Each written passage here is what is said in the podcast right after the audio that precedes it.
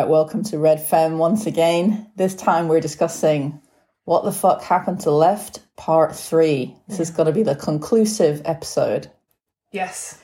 Last time, to recap, we discussed the disintegration of the UK left from the 2010s onwards and how that decline led to space for postmodern ideas to take hold. Yes, these are the show notes for anyone that reads them on Spotify.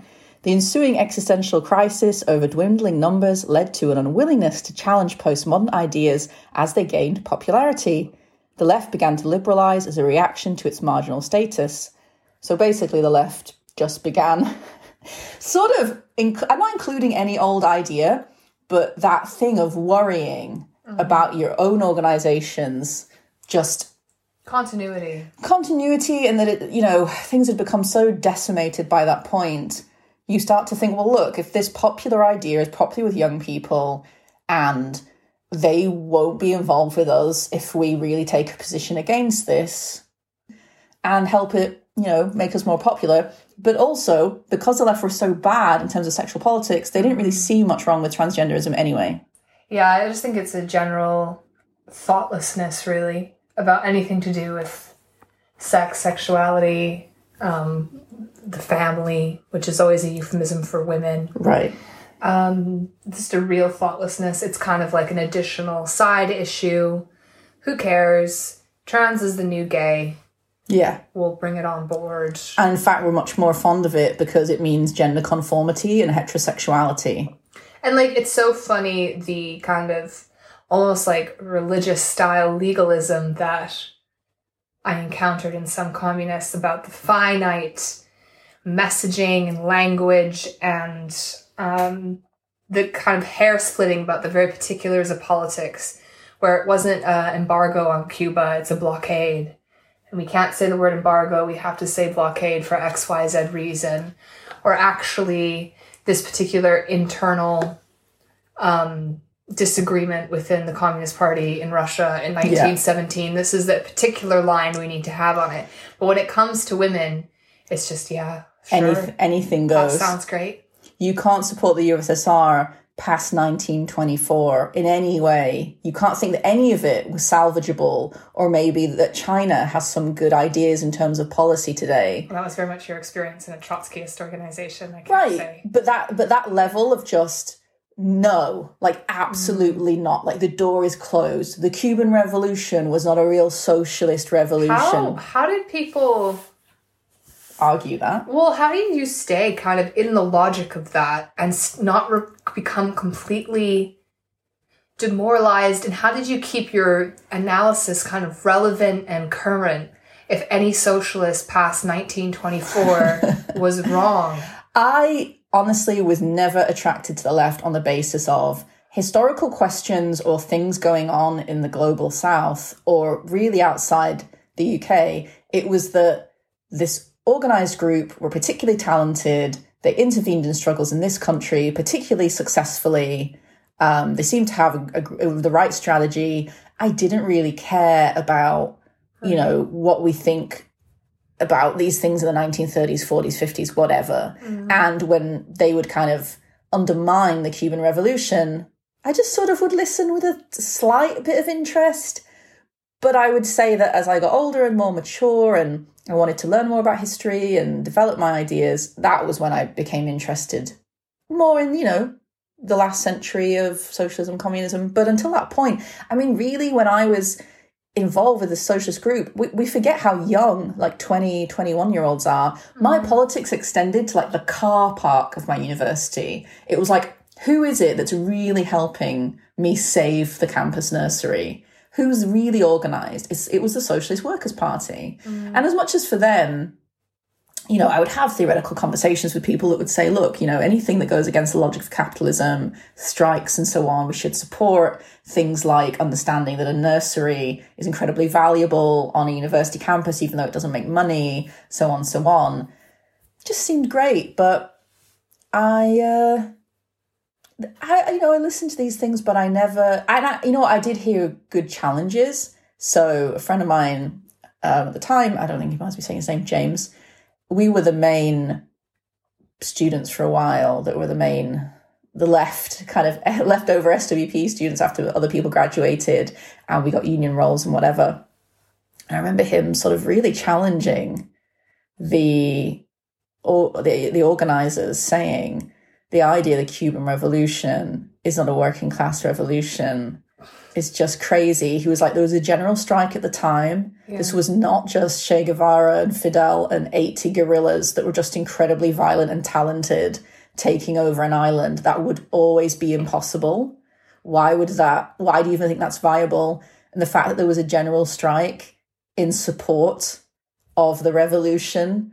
But it's just this absolutism of like, no, because there wasn't a Winter Palace that was marched into and they didn't have Soviets established. It's like, look, well, nothing happens twice in the same way. Stop trying to force it. And the conditions weren't the same. I mean, this is a country with the largest imperial power 50 miles. And it's an island. Away. And it's an island. Well, I mean, I think the biggest thing is that, like, Cuba didn't have elections for the first 10 years of the revolutionary process. It wouldn't have survived. Right. Consider, the largest imperial power that wanted to nuke it into oblivion was 50 miles away. I'm surprised, honestly, that America didn't do that or didn't invade. Well, they did in the Bay of Pigs, and they just lost miserably. Right. This is just the strength and the resilience of the Cuban people. Yeah. Well, people forget this. It's like, it was Vietnamese teenagers and grandmothers and farmers who defeated the Americans and the French and, in fact, the Chinese, all within a couple decades of one another in Vietnam. Because actually, if there is a collective refusal or if there is collective action, it's done. And the idea that then you go, oh, but this isn't a democracy because they're not having useless liberal elections immediately after. It's like, I'm sorry, but if you have the mass participation of people in society, the vast majority, this is a superior democracy. Mm.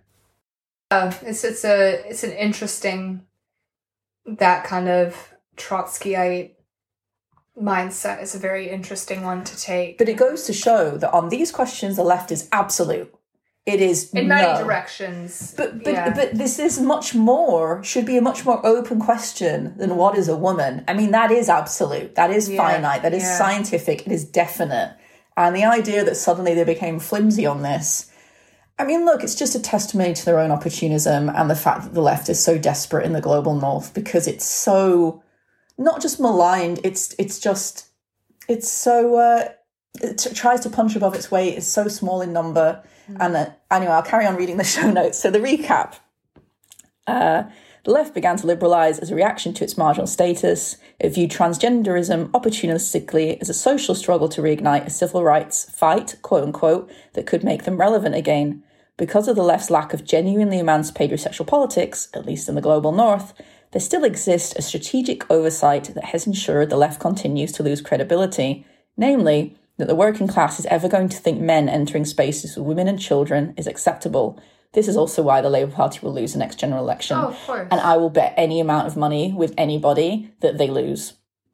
By taking on the ideology of the PMC, that's the professional managerial class, that's the dominant ideology of our times, of which gender identity is just one part, the left has consigned itself to being attractive to either individuals from middle classes playing rebel and using it as a career stepping stone, or oddballs who take part in politics to experience social contact. Yeah, that's what we said, yeah. Did you want to say something? You made a gesture. Oh, no, I just mean wrap up. I'm reading it. I'm reading the whole show notes. Okay. So that the people understand that this has been a 3-part series. And I'm reading the second part. Okay. Okay, so understand that the conversation's moved on. The so-called post-left and post-socialist slip conclusions of American Marxists are increasingly shared by us here in the UK. Unless we revamp materialism and popularise a structural analysis somehow against all odds, we'll only be left with nostalgia for better times where class struggle was once possible. So, do we agree with Red Scare that we're now living in a post-socialism? And by that we mean where socialism has been foregone as a prospect in our part of the world. Yeah, I mean, it's difficult to say. I think a lot of what we've talked about in terms of sexual politics is a big part of its demise. I think that pornography and the proliferation of pornography and this idea that men are entitled to have whatever kind of orgasmic experience at any point, in any space, which has led to transgenderism and prostitution and so on, has really put off women, which is obviously 51% of the population. But I just see any kind of, like everyone else, really, any kind of social democratic project of any kind, Bernie Sanders, Jeremy Corbyn, even Alexandria Ocasio-Cortez and the squad, just completely thwarted. And perhaps there is some kind of future for a third party in the United States. Or the UK. Or the UK. But isn't the Lib Dems? Yeah. I mean, I don't know in terms of electoral wins, but I think when we look at young people, it's very clear that they're deeply uninterested in the left. Well, my understanding is it's okay, you can have a radical project and people will try to thwart it from the outside. Or inside. It happened with Corbyn. Look what happened to Look for Ramen in East London and the Tower Hamlets First Party that's called something else now, even though he's back in office. Great. It's I believe we've moved to a point now where the left will sabotage itself. Yeah, and it does again and again and again and again. Both with internal infighting, because they really don't just see their eyes on the prize, because the prize has been so out of reach for so long, right? And roughly the prize is power. At which point you then enter all of this postmodern garbage and the left just becomes a circus. Like, the idea... It's embarrassing. It's embarrassing to be associated. Well, there was the writer from Spiked, I can't remember her name, but she was on BBC Question Time yesterday, really articulated it where she said, how can we trust politicians when they won't name reality with us?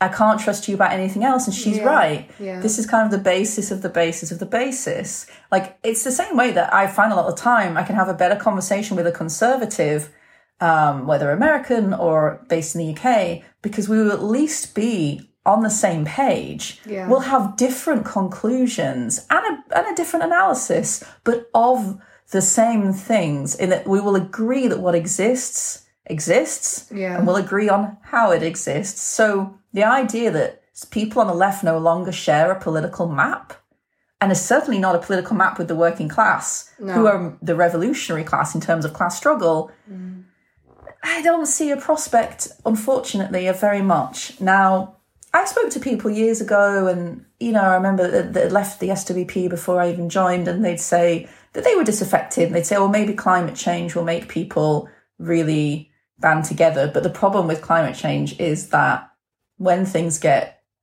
increasingly worse, right, this thing of if the planet goes up to 2 degrees, it's almost certain it'll go to 4. And once it's at 4, it is inevitable it goes to 6. Actually, things will be spiraling out of control at that point in such another way that we'll be living in chaos, even if at that point everyone goes, okay, let's all be sensible now about the material world and that capitalism has ruined our natural world and so on, so on. We'll be on a train to nowhere and extinction at that point. I think people think of the left and they just think of, like, almost a kind of Victorian morality where, like, why would I be around people or align myself politically with people who are just going to scold me for how I raise my children, for the food I eat, for who I have sex with and how I have sex with them, for any basic amount of life choices. So what do you mean by that? You mean that they will scold you for not being into kink nowadays? Yeah, or like whatever kind of weird racial thing that they input into everything. Like your sexual preferences have to reflect some kind of racial political ethic or something. As if women's vaginas are the UN. Yeah, quote Anna Slatts. Or the idea that even the stuff I see online, I mean, it's not so crazy in the UK left, apart from the Gen Zs, but there is a kind of, maybe we would call them old left now, the people around Corbyn, Novara Media, the RS21, I mean, I'm talking about like 16 people here, but, you know, that group of older millennials, they're not the ones that are these crazy young people on the internet that are like, if you go to a Chinese takeout, not just is it cultural appropriation or whatever, because that's the old line, it's...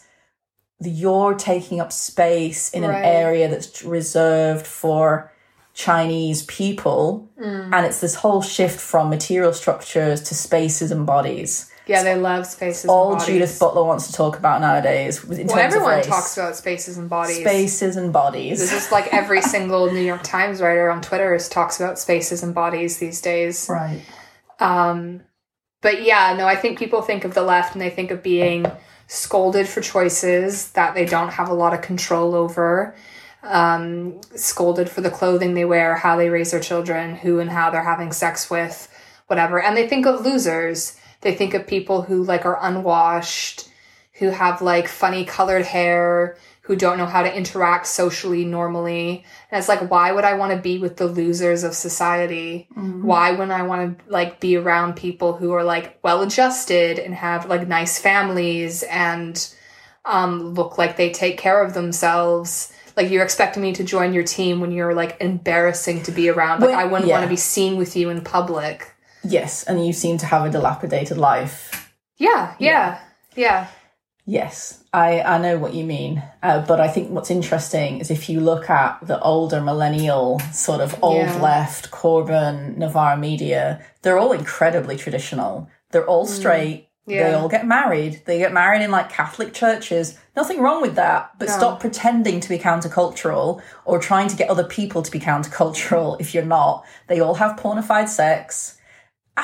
The amount of supposed socialist revolutionaries that I would see, and again, I'm against a lot of individualistic lifestyle bullshit. I get that it's a road to nowhere, but I was still very surprised to see how many of them got married and took the man's name. Yeah. Or they'd have a baby and the baby had the man's surname. Yeah. At least double barrel it. Like, what the fuck is going on? Yeah, there's just no...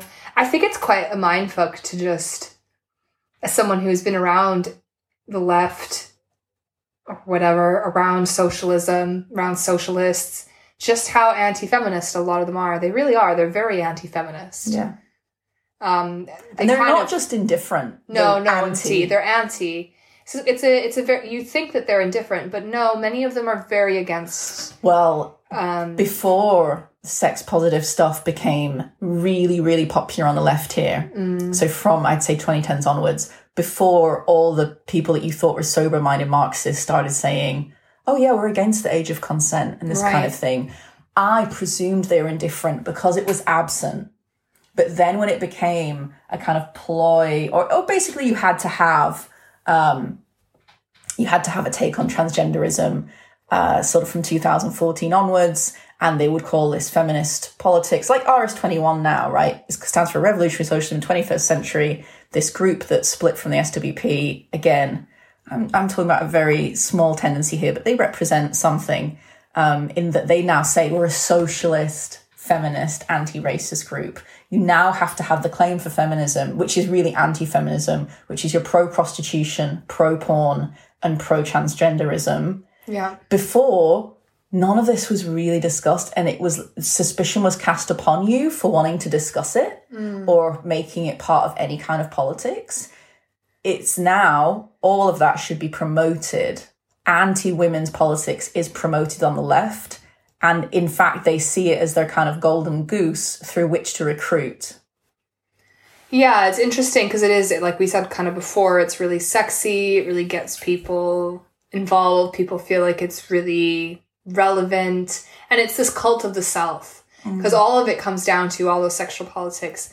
Individuals make individual choices, and every choice an individual makes in a vacuum with no social context is liberating, because it's about the self, and everything is about the self, and everything it's really influenced from self-help culture, from new age spirituality, and of course postmodernism and neoliberalism. And it's part of consumer identity, basically. You make choices as an individual, apropos of nothing, in the society in which you are not influenced by anything at all, and every choice you make is liberating, makes you feel good, and you're kind of on this hero's journey. away from oppression into liberation. That is it's kind of the American dream. Yeah, it's the narrative of almost every Hollywood movie. And Thatcher and everything. It's Thatcherism. It's like you're an individual and you can create your own reality. And pull your bootstraps up. Pull yourself up by your bootstraps, yeah. It's the sexual politics of Reaganism. Well, yeah, like really hyper individualism and American New Age. And it's really interesting. Stuart Parker made a really interesting point. He was like, a lot of the people in America who are reading Judith Butler and Lacan and Wittig and all these people grew up in evangelical Christian churches where they were taught sola scriptura, so the Bible alone. We believe everything the Bible says without influence of tradition or whatever, and it's the literal interpretation. And they carry this understanding of text to things like Judith Butler, yeah, and also things that are very popular in kind of American spiritual life, like I'm going to be liberated, I'm going to die to myself, and a new thing is going to emerge. All of these themes are very present in transgenderism and in the pro-prostitution narratives. Judith Butler's interest in philosophy came from rabbinical lessons. Not to be a rabbi, sorry. Maybe it's not kind of that. Like the equivalent of Sunday school, right, at her synagogue. Apparently she was getting in trouble as a teenager, so her parents sent her off, not just for Hebrew lessons, but for Torah lessons and the lessons by the rabbi. It made her, interested in the text of the Torah and then the philosophical questions around it. You can then see that there was preparation for thinking the text. Yeah. There's everything, and that life is a text and nature is language, and these kind of bizarro claims that really, really loopy post-structuralists make. And like a lot of the post-structuralists didn't mean to be taken literally. Like when Wittig said lesbians aren't women, she didn't mean literally, but people who grew up in American evangelical Christianity took that and said, oh, the text means what it means. And there's all these kind of pseudo-spiritualist themes. I think that's really why Britain has had a hard time with it taking off here quite as well as it has in America and Canada, is you don't have that cultural infrastructure.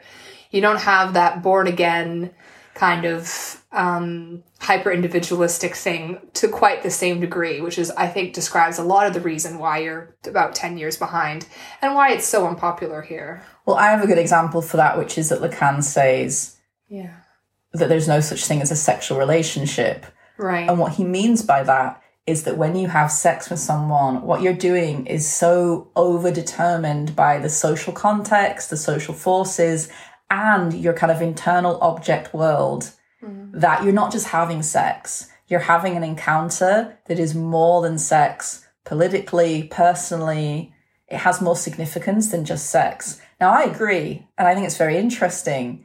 But what's really interesting is that the left didn't, and post-structuralists didn't bother going, oh, there's no such thing as sex then. Okay, let's stop having sex, or let's get rid of porn. Right. They totally pick and choose about, well, Wittig says lesbians aren't women, let's run with that. Because actually that ideologically chimes with the rest of our society. Right. And the left has begun to chime with the rest of the status quo. This idea that, oh, I'm sure, if someone from Novara Media listened and said, oh, this idea that we have the sexual politics of Reaganism, blah, blah, blah, blah, blah, blah. It's like, well, you do. Yeah. Okay, you're not saying no to gay marriage, no to abortion. But what you are saying is, let's make lesbians straight through transgenderism. Yeah. Let's allow straight men into women's and girls' bathrooms, still the sexual right of men. Yeah. It's just a slightly different variation of it. You're all still getting married. You're all still straight, apart from a couple gay guys. And your sexual life doesn't exist within a social and political context that's determined.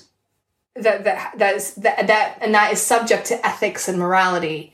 What determines your sexual life is what gets you off, gives you the most pleasure, and removes the most restriction. Yeah, like the market. No, very much like the market. But this is that's the thing that I think is so interesting, is that it's so inward looking in that with this idea of, well, what choices you make determined. Yes, they do. The choices you make are meaningful, though I barely think anybody's making any rational choices. But this is just Marx and Freud right? I don't think there's very much conscious choice always going on with people.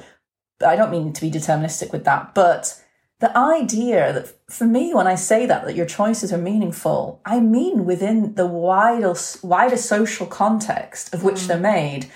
Today, it is just that the choices I make are meaningful in relation to the construction of me, and I don't think about the wider context and the wider constraints, mainly. Yes. And always the left, because we were interested in structures and material and things that were outside the individual, was always about what are the constraints? How can we create, you know, say, different forms of subjectivity or move forward in a revolutionary way or pushing against the constrictions?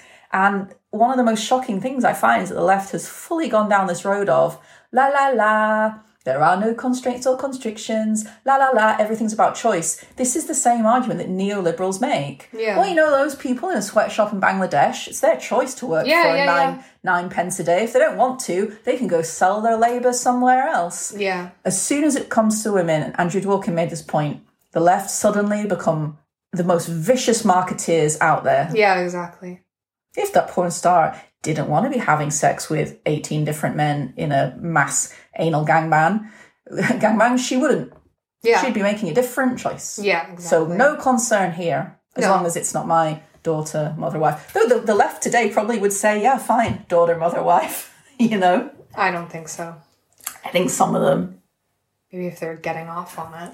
Well, yes. Exactly. Yeah. And the idea that now you can make capital through putting your girlfriend on OnlyFans. Yeah. I absolutely think the left, that'll be the next thing they justify.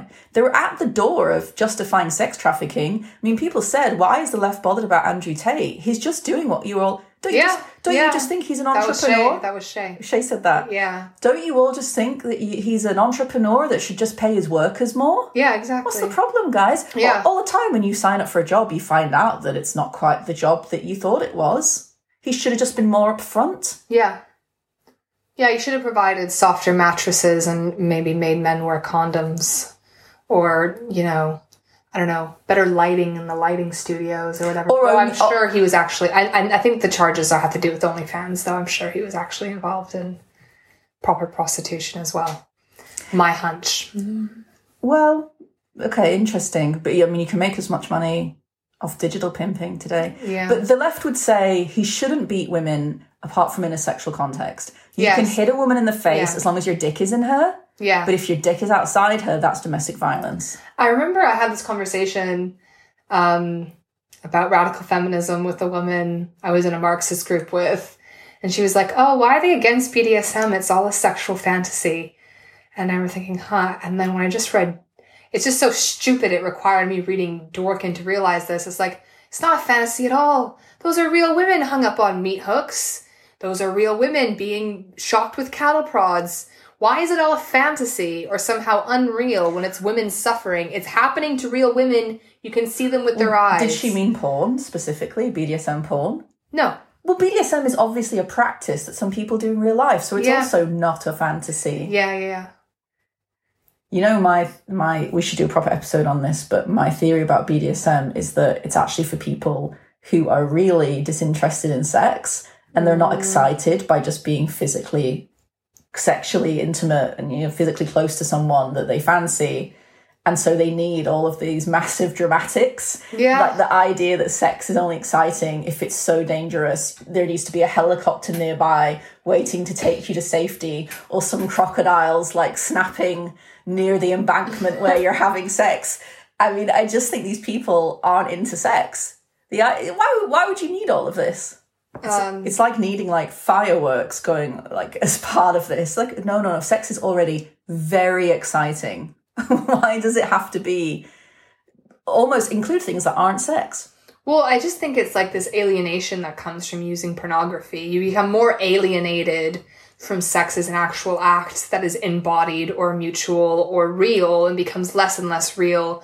There's this like bizarre alienation from one's own sexuality that happens, and you stop thinking about sex as something that exists materially but exists only in the mind or only in fantasy, And then you become kind of less and less sexual the further and more alienated you are from yourself and from others.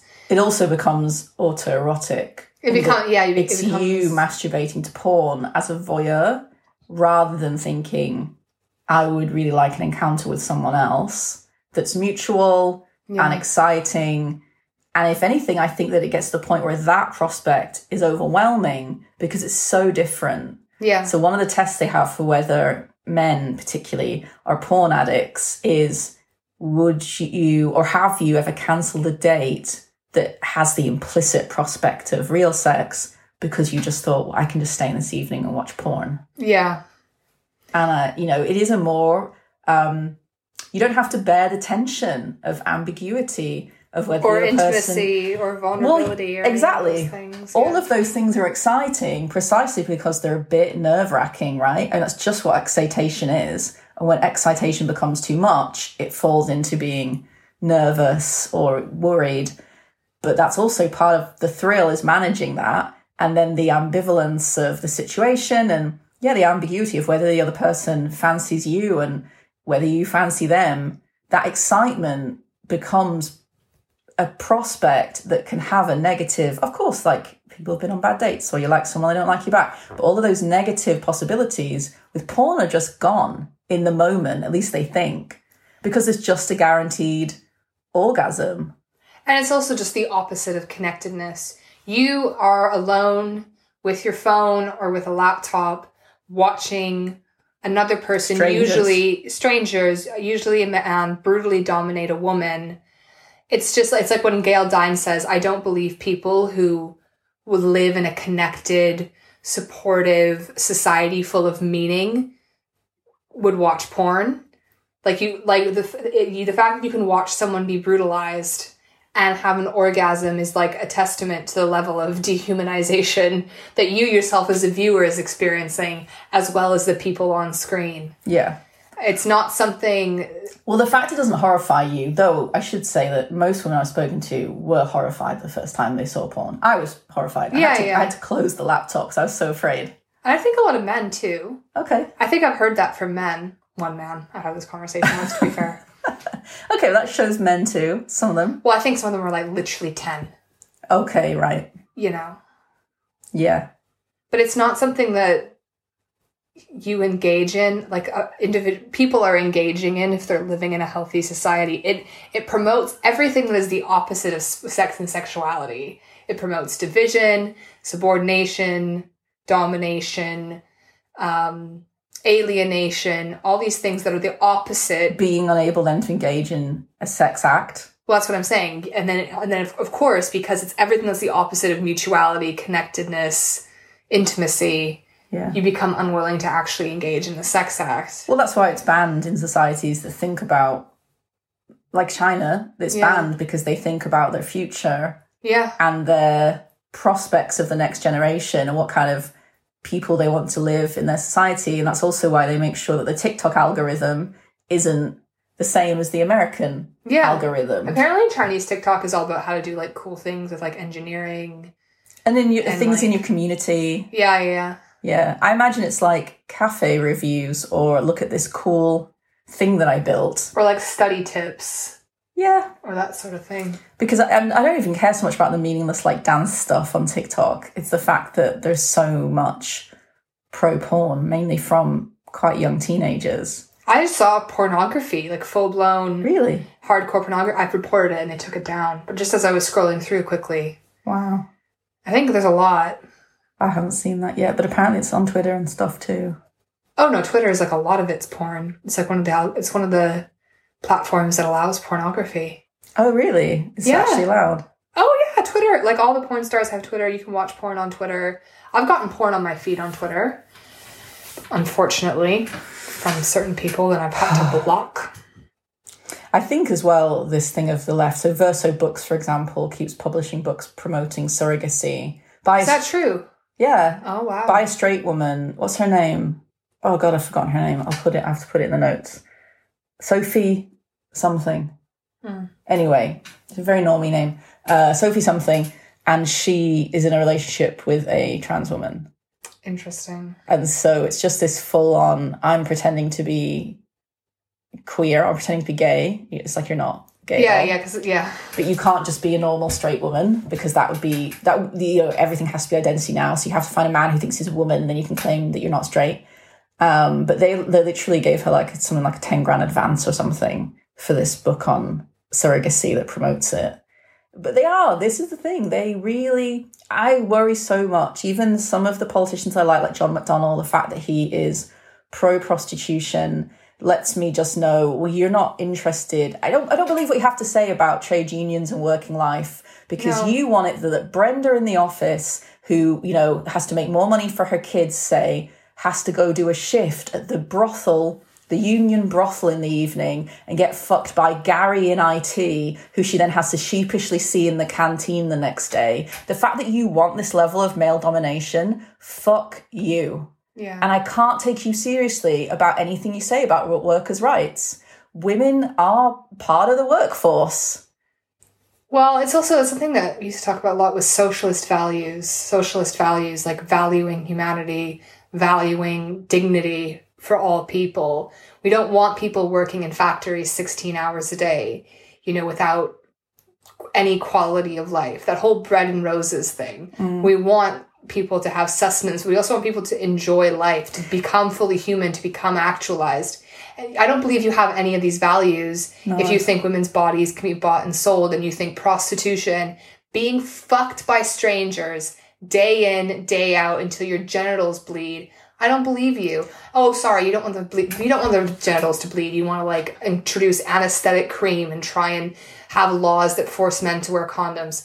Good luck. Women can't make men wear condoms in their marriages, let alone in an encounter a with migrant, stranger with a stranger who could like literally kill you, and they do kill you often. These men. I mean, I just don't believe you have any of these values. You have these values for men. Yeah. You have these values for men. You don't want to see men mistreated at the workplace. You want to see men have healthcare. You want to see men have housing. You want to have, but you don't care about women. You don't care about women at all. If this is the best you think some women can do, and it always comes down to they think some women are earmarked for this kind of treatment, and that, oh, maybe we can like reform it and put clean mattresses and cameras, and they can have this woman be penetrated by a stranger on like a plastic mat with a security guard at the door. How wonderful! Yeah. Yeah, it's interesting as well how much men know about every violation when it comes to themselves. Yes. There's a notorious serial rapist who is now, he was an anarchist, now he's around the Communist Party in the UK. And his house got raided at one point because he went to Syria to fight ISIS as part of his, I'm trying to rehabilitate myself on the left. Yeah, I know, it's just a PR campaign. Like, you know. So anyway, that's another episode. Yeah. But, anyway, he did that to try to play hero and rehabilitate himself and whatever. And he wrote this thing when his house got raided about every violation, how he was only half-dressed, but they made him sit in his living room with underwear on, and how it was humiliating, how he wasn't allowed to speak to his partner, how she was worried what was going on, how they then moved him from one chair to the other so they could search, you know, that chair or whatever. And he knew about every imposition, every detail of you crossed my boundary or you did something I didn't want to do. Because when it comes to themselves, they regard themselves as fully human. Yeah. And they know. But when it comes to women, it just doesn't matter where you stick your dick, whether it's consensual or not, and so on. Yeah. And yeah, the social factors that caused it. And I think that people in the UK need to be really wary about, because it always comes together, gender identity and this pro-prostitution stuff always come together. So it's around the corner. Mm. Well, starting with that Nadia Whitcomb, is that her surname? Yeah, I think so. Yeah, it's really troubling. Well, she is really an unofficial member of the Alliance Workers' Liberty, who are a third campus Trotskyist group who think that the Iraq War helped Iraqis, that the occupation of Ireland helped the Irish. Right. So for people outside this milieu, how do you even begin to explain what a third camp Trotskyist? A third camp is there's a government in the West, a government in the East, and There's a third way. But and when that translates is not so it's not just neither Moscow nor New York, but international socialism. They take that to the point that, well, say, you know, the Iraqi government under Saddam Hussein, bad man, very bad, therefore good that the US goes in and overthrows him. And they have this idea that that will create space for the working class. Now we ran that experiment. And you see that actually what happens if you bomb a country back to the Stone Age is it returns to the Stone Age. Exactly. And then you have forces like ISIS taking hold. And anybody, if you are invading, yes, the Taliban will look attractive because the Taliban says, I'll stand in front of you with a gun. Well, I'll even go further. If you're an Afghan or were an Afghan during the occupation and you wanted to defend your country from being attacked and bombed and raided and destroyed, the only force you could join was the Taliban. Yeah. If you were like, they bombed like my wedding, they killed my family, this is the force that you had to join. Yeah. This was all that. But then you also, I'm talking about the populace having a sentiment of, yeah, when our village was bombed and my friend's mother was killed. Yeah. The Taliban are ones that are fighting the force. Yeah. Good. I'm not going to shout at them when they walk down my street. Hello, I'm a liberal or I'm a socialist. It's like this just comes down to who is there as an option. So yeah, like I think the way it is for people who are involved in this milieu. So on foreign policy questions, the kind of dividing line in communist socialist spaces is people who believe in kind of self-determination for oppressed nations, which they take to mean that even if there is a government that we don't approve of, that's reactionary, that's a religious regime, that's whatever, it's not our right to go in and change that government. And in fact, when the United States, Britain, Australia do that, it's for an imperialist end. It's not because they care about the people of Iraq or Syria or Somalia or Libya or whatever kind of umpteen governments that the US has destroyed. It's because it's about opening up new markets for privatization, for increasing military manufacturing, which boosts the GDP in these countries. It's because capitalism has expanded to the point where it needs to become... the only way that it is sustained is through these imperialist projects, which have humanitarian kind of justifications, but aren't. The other camp are people for whom Nadia Whitcomb is a part of, where they go, oh, but these governments are reactionary, they're bad, we need to fight for the liberation of all people, so invading these countries is the right thing to do. The tension is, we would agree as the non-insane left that we want the working class of those countries to overthrow their governments. But then when that looks like it's happening, sometimes it's actually external forces helping that happen, and then it becomes imperialism in another way. Our scrutiny of that or our concern around that is real. And I think that for the third campus weirdos that are completely irrelevant, they would always say, no, the working class is always good, whatever it does, even if it's helped by an imperialist agent. Right. And they don't seem to realise, well, let's look at the destruction of that. And they also have these racist ideas of, like, Ireland was backward until the British arrived and all this crap. It's just crazy. It's like the opposing camp of what I was just describing, that, oh, we should overthrow these regimes for the sake of the people who live there. It's the section of that is the most extreme, that then go even further and say things like, oh, the occupation of Ireland is in fact a good thing. But this is the thing that's crazy, is that, you know, Nadia Whitcomb or whoever, is that when I've made this argument, say, it's usually about Judith Butler, and I'll go, well, you know, Judith Butler... blah, blah, blah, porn. They'll say, well, you know, she's not against free speech. Again, this idea that porn is speech. I don't like that McKinnon... I know why they did it, why McKinnon and Dworkin had to take it on those terms, because Larry Flint was fighting in court on those terms. But again, it just Americanizes the whole thing. Action isn't speech. Fuck off. Anyway, and I say, well, you know, she's not for censorship, probably. I go, okay, so it's okay to have child porn on adverts at bus stops, say?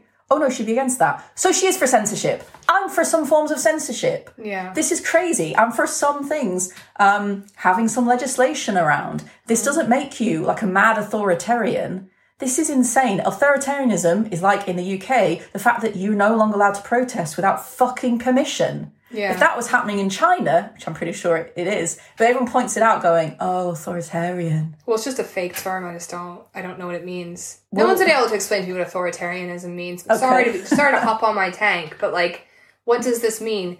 Yeah, states have authority. Yeah. Legitimate and illegitimate often. But I mean, what is more? So now instead of an authoritarian government, we just have an authoritative market. Wow, yeah, so exactly. Much better. In which I don't even get to vote. And which isn't transparent. Which people don't have any say for. Where I live, where I work, what I do is entirely determined by the market. Basically. And you don't get the majority do not get a great deal, even the global north, let me tell you. Yeah, so I don't know what this word authority, I'm sorry to hop on my tank again, but like I don't know what this word authoritarian means. I just think it's like a nonsense. Yeah, it is a nonsense. It's just like, well, this is like a George Orwell term who sold out all of his friends, socialist friends to But British the reason I bring it up is because, as an example, I think it was last month, Ash Sarkar did an interview on a podcast and then she was cross that they edited it a bit. But my point is that part of the content was she said, oh, you know, regarding China, I don't want to live under an authoritarian regime. Well, you do now. Yeah. What? Yeah. Like, this is so strange. And not just in terms of the market, in terms of the state. Yeah, and in terms of the state. You know, you have to have a permit to do a protest. Try going to Trafalgar Square without one. Yeah. Or look at what happens to people who like whistleblow in this country on things. Like it's just a nonsense. Look for Rahman won an election. They took him to court. The second time that they did so, they were successful. The guy's not allowed to vote. He wasn't allowed to vote for 5 years. So we don't really have democracy, even in the liberal sense, in my opinion. He wasn't allowed to vote for 5 years. They froze his bank account and they removed him as a solicitor. He no longer had a solicitor's license. I mean, when was the last time the British people elected their prime minister? I'd have to really think about that. Oh, maybe never. No. But like, how many prime ministers have you now had consecutively in which there was no general election? Yeah, okay. I mean, it's a fucking monarchy, for fuck's sake. The head of your state is not elected at all. Well, you know, the monarchy did intervene in Australia regarding the general election when the Labour government was elected there in the 70s. Yeah. They were like, no. No. Yeah, that's what people think might have happened if Corbyn had won, that the Queen would have said, no. Yeah. Anyway, so let's go back to the topic. This is great content, but I do feel I've become more and more sympathetic to this idea, you know, the Anna Katchin, whoever else of the Red Scare milieu. I know they're saying it a bit to be cynical and cool and Brooklynites or whatever, but I do increasingly buy the idea that we live in a post-left. Yeah. And that leftist ideas are very difficult to have traction in our society. And I increasingly feel doom-pilled, as the kids say, on the internet. Yeah, no, for sure. And I don't mean to be pessimistic, because I am also aware that things happen unexpectedly, but... I think radical feminism will grow as an online kind of tendency. I do. I really do. I think liberal feminism is dying a death. Women are really getting sick of it.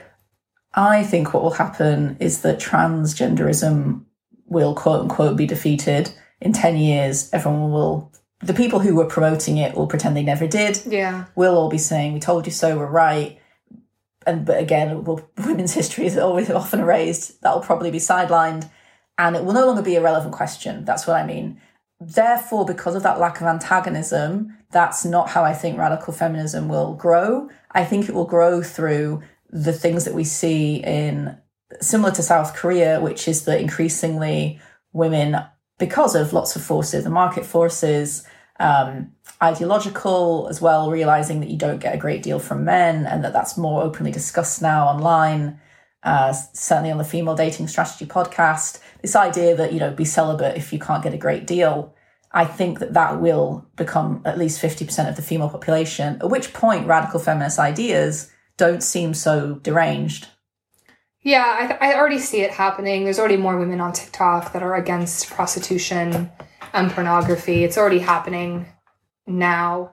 It'll become more of an online a tendency. Who knows how it will like eventuate in the real world. But I think that liberal feminism is kind of like girl boss, like crazy eye makeup, I'm a queer, they, them. Like people are just finding it cringy and it's dying a death. And women will either be trad or they'll become radical feminists. I think there'll be a lot more traditionalism than radical feminism, but I do think it's coming to that. Yeah, I think this idea of pretending to be a sexual athlete will be over. The idea that the more you fuck or, oh, I take loads of drugs. All these people, I mean, I may as well just say it, Laurie Penny, this is somebody who You should just tell a Laurie Penny story. Well, I don't know if I can, but let's just... This person's, like, pretty asexual. You know, you have been in the same social circles as Laurie Penny. Yes. Pretty asexual, very, very traditional normie woman, anti-drugs. Sexually conservative. Sexually conservative, very introverted, somebody very anxious, pitching themselves, and, you know, I'm using her as an archetype, pitching themselves as somebody who's really sexually kinky and into drugs and into being a partier or whatever. All of that is no longer cool. And I'm glad, because a lot of it was just lies. It was people acting like that. So cringe and like so millennial. Yeah. It's super millennial. It's really, really, really embarrassing. It's because the Gen X's actually did do all the drugs and actually did do some, I think, fairly wild sexual shit. And the millennials were like, oh, we want to be like our big... Yeah, my big brother, or when you're a teenager, you looked up to people in their 20s being like, oh, look at these, this representation of this on films. You know, this entire film, I don't remember its name, that I watched as a teenager, the whole thing was this guy traveling, but it was sped up. And it was meant to be him traveling around Europe and just getting into orgies and dropping acid. And it was all just this idea that this is what you do, this is what you do. I remember thinking, am I abnormal that I don't take that I don't take drugs and I just have sex with my girlfriend? Because the idea was like, this is what you're meant to be doing. So many people, honestly, of my generation, pretended to be doing that in their 20s. Yeah. And they weren't at all. A lot of women, again, often women like Laurie Penny have very high disgust thresholds. Mm. These are not people who put strangers' genitals in their mouths. No, and, like, everyone knows. It's, like, Gen Zs find it revolting. And, like, this idea of having fucks like a champion in your bio, it's like, oh, so cringe. Like, oh, my God, just, like, get it away from me. Gen Z would find that repellent. And they're like, there's this group of millennials that are just hanging on to this sex-positive thing with, like, it's so embarrassing. No one believes, first of all, that you are these people having this crazy sex. And, like, it's just so cringe and so embarrassing. Well, this is the thing as well, that British people can barely talk about sex. Well, this is what I don't understand. Let alone pretend to be swinging from the lampshade. If you said to anybody at Novara Media, so, do you come easily from head? They would die of embarrassment. Yeah. And look, I'm not saying that people should have these kind of conversations. You know, these are. I am too British. I am also very British. Look, I'm just saying that you can have conversations in private with people that you know very well. I'm not pretending that we all shouldn't have boundaries, but why pretend to be really sexually liberal because you think it's cool because your ideas are about a decade out of date when you're not like this at all? No, you're very sexual. You're very traditional. It's fine. And then all the people who claim to be sexually traditional on the right are, like, disgusting fetishists who love, like, all kinds of bizarre and insane, like, getting sexual... pissed on or whatever. Yeah, bizarre sexual practices. Well, you know, I often find this, though, even about feminists. I'm like, this sex-critical feminist who I happen to know slept with, like, nearly half a dozen different women this year. But again... who people are in public is sometimes a bit different to how they conduct themselves. And often people feel like they have a license to be different because they're like, well, look, this is what I think ideally. And I deviate from that a bit in my own personal life. I don't think, like, Novara Media knows that it's, like, cool for Gen Z to, like, join Opus Dei. No, they don't. Like, they don't know that it's, like, cool to be, like, a Calvinist. No, they don't. But or like super religious Muslim or whatever it is. But this has always been the problem of the left, and it's that they do not talk to anybody outside their bubble. Yeah. I was so cast suspicion on because I always talked to people of other political tendencies, yeah, and that I just had interests outside the left. And it's this idea that there's something wrong with you, or you're going to split at some point, or you're not really convinced. So the problem is they're in the bubble and they're just having the same conversations with the same people, and they're also not consuming other content. I give an example. Novara Media has an interview with Ken Loach at Labour Party conference, I don't know, 2017 or something.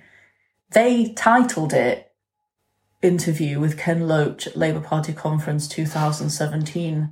They don't even know how to do clickbait because they don't consume anything other than what's already there in the left, which is already a repetition within their bubble. Of course you should title that Ken Loach Exposed, or like Ken Loach admits whatever, and then people will click to watch the whole thing and go, oh, he kind of said that, that was interesting, or whatever. That's a bit clickbaity. I think people wouldn't appreciate But you know what I mean? There should be a way that you get people to click and that you don't need to have the most boring title in the world.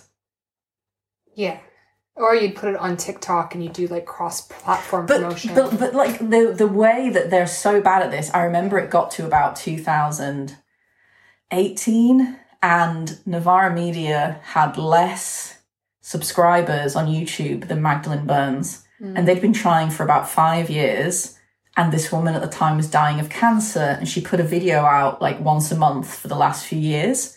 Whereas they had people paying them, like funders, like paid subscribers. They had a studio. There was about 10 of them. Do they like use that? Do they like produce things still? Yeah, I think so. Oh. But I mean, they have more subscribers now because it's been like 10 fucking years. But the fact that a woman terminally ill putting out a video once a month bested them. Yeah. What are you doing? Like, how can you be this bad at this after 10 of you put all your efforts in and you have money? And you really want this to pop off. Like, you're desperate. Like, Aaron Bastani said something in, like, some ridiculous interview in, like, 2015. He makes fun of it now, you know. Like, I think he's a bit self-aware, where he said, oh, with Novara Media, I want offices all around the world. They wanted to be big. It was, like, there was definitely a boom of that sort of content, of, like, talk show, political content, kind of, like, on YouTube. Like the Young Turks. Like the Young Turks. And, a few other American outfits, basically. But it's just, it represents, and look, I don't mean to shit on them too much because they're good on stuff that isn't to do with women. Yeah. Obviously, when it comes to women, they're fucking terrible, but that's just the left.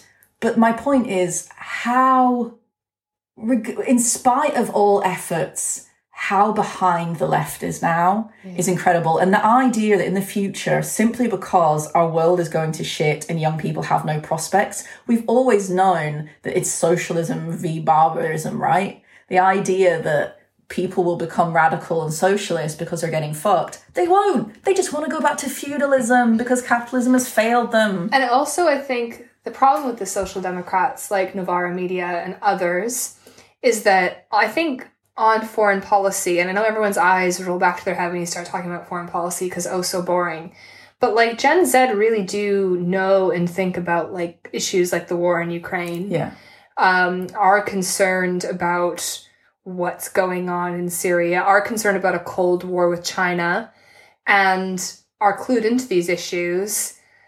And many of them are critical of things like the war in Ukraine. And then you have the Social Democrats basically having the same line as the Tory party. Yeah. So when there's so much political instability and it looks like the US is losing its hegemony, losing control, we're moving towards a multipolar world, really. Thank goodness. Where it's not going to have the US completely dominating every market, demanding a country follow every rule and edict and open up its markets to private U.S. investment and then starving everyone to death if they don't comply.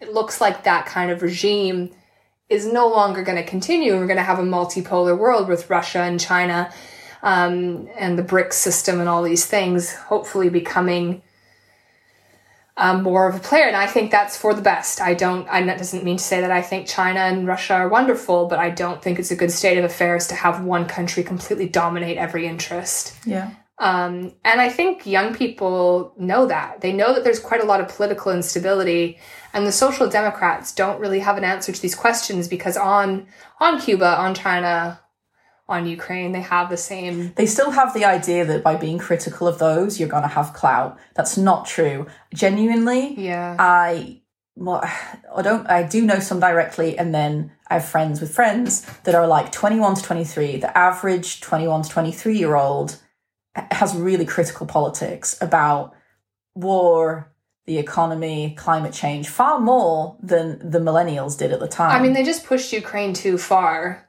with, you know, inviting Zelensky here and there and at the Oscars and everything. People are going to start going, and then if you're sending billions of dollars during a massive cost of living crisis to fund a proxy war that has nothing to do with you over a stretch of land that has nothing to do with you. Of course, people are going to be going, what's this about? Yeah. And then to just have the left have the same politics as Rishi Sunak. Mm.